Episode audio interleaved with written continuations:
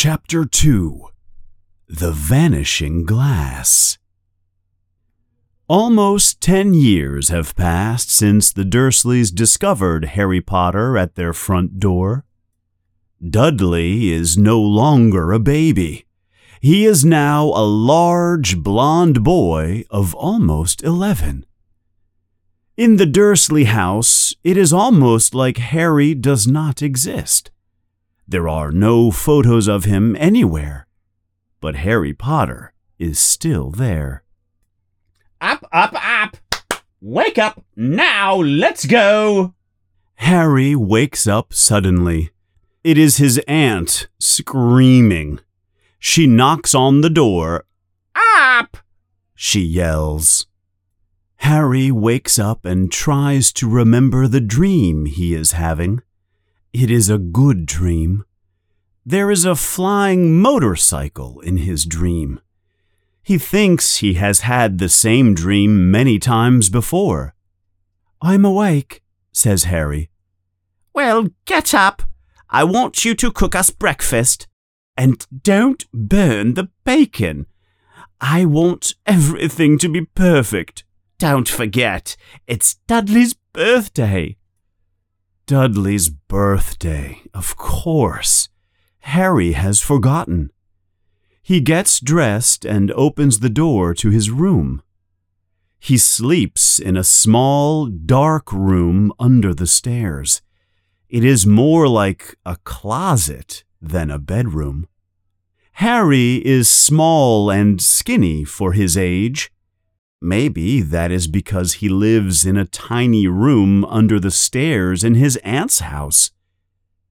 The only clothes he wears are the larger clothes that Dudley does not use anymore. He has a thin face, black hair, and bright green eyes. He wears round glasses. Dudley is a terrible bully to Harry and has broken Harry's glasses many times before. Harry fixes them with lots of tape. The only thing Harry likes about his appearance is a very thin scar on his forehead that is shaped like lightning. Harry has had the scar for as long as he can remember. He remembers asking his Aunt Petunia how he got the scar. You got that scar in the car crash when your parents died, she tells Harry. And don't ask questions. Don't ask questions. That is the first rule Harry learns in order to live comfortably with the Dursleys. Harry is cooking breakfast when Dudley comes into the kitchen with his mother and father. Dudley looks a lot like Uncle Vernon, he has a large pink face, almost no neck, blue eyes that are always wet, and thick blonde hair on his fat head. Aunt Petunia says Dudley looks like a baby angel. Harry thinks Dudley looks like a pig wearing a wig. Suddenly, the phone rings, and Aunt Petunia talks quickly with the person on the other line. Miss Figg has broken her leg. She can't stay with him. Aunt Petunia looks at Harry when she says this. Dudley looks horrified. That means that Harry will have to come with the family on his birthday adventure. Aunt Petunia looks at Harry as if he has turned into a horrible creature. Uncle Vernon just looks angry. But Harry is excited. He turns to his aunt and says, You can leave me here. I won't blow up the house. Harry likes the idea of spending the afternoon without the Dursleys. It will be like a vacation. I guess we have to take him to the zoo now, says Aunt Petunia angrily. We can leave him in the car.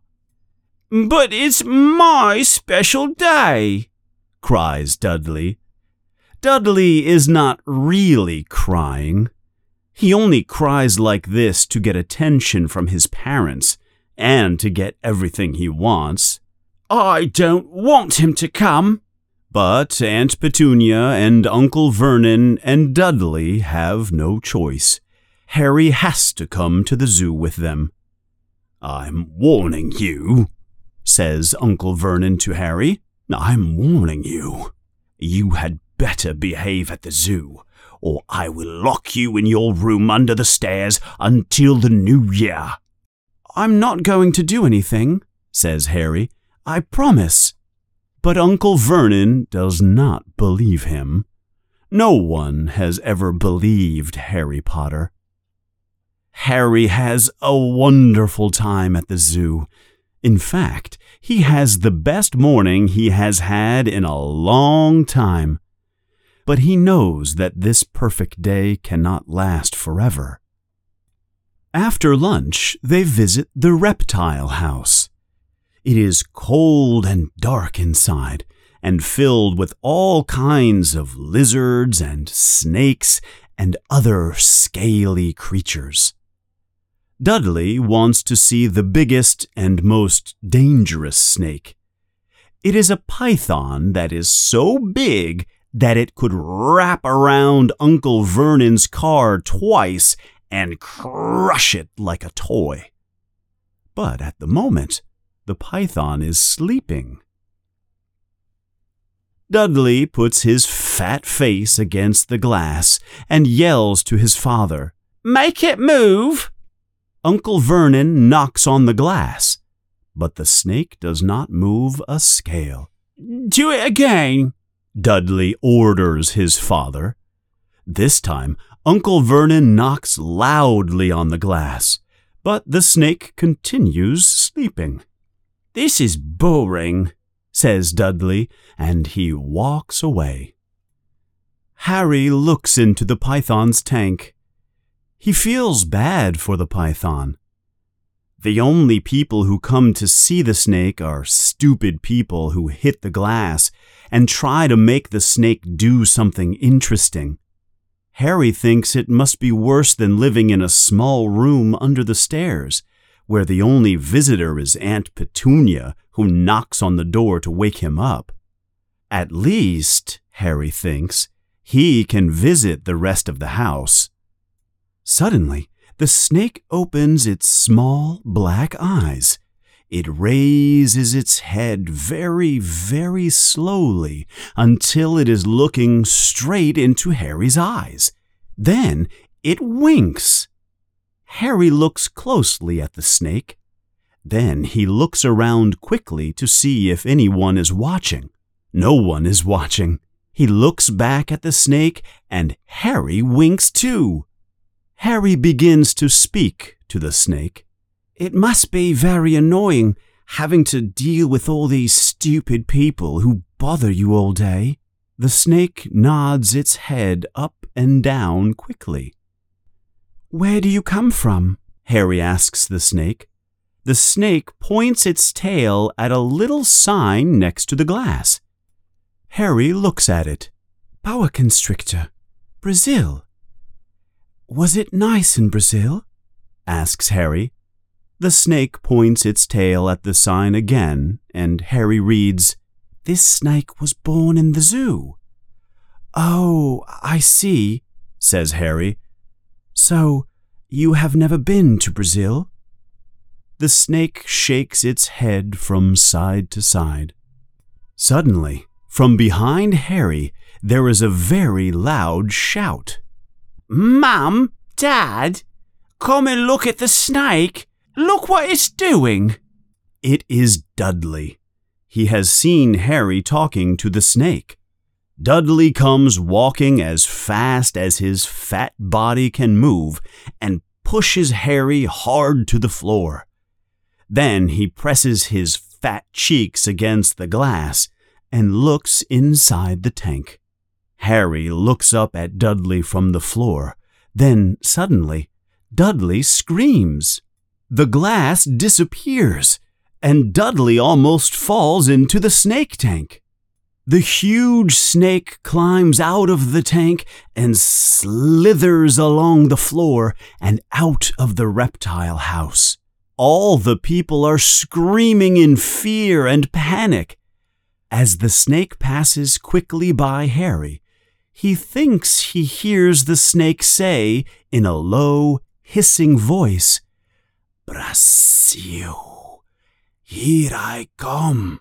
Obrigado, meu amigo. Soon, Uncle Vernon, Aunt Petunia, Dudley, and Harry all leave the zoo. Dudley is still terrified.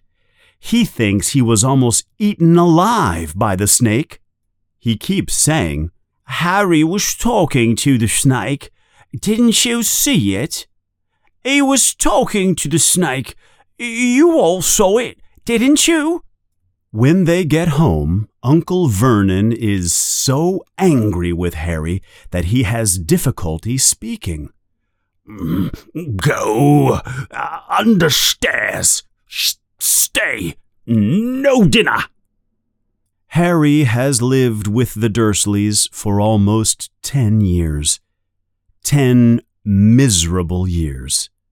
He has lived with them since his parents died in that car crash. He doesn't remember being in the car when his parents died, but sometimes when he thinks very hard about his past, he remembers a vision of a bright green light and a burning pain on his forehead. Harry believes this is a distant memory of the car crash, but he does not understand the bright green light. He cannot remember his parents at all. His aunt and uncle never speak to him about them, and, of course, he is not permitted to ask questions. Because of his isolation, Harry has always dreamed and dreamed of someone, some family he does not know, coming and taking him away. But that has never happened. The Dursleys are the only family he has. But sometimes strange things have happened to him. Strangers on the street have come up to him. Very strange strangers, in fact.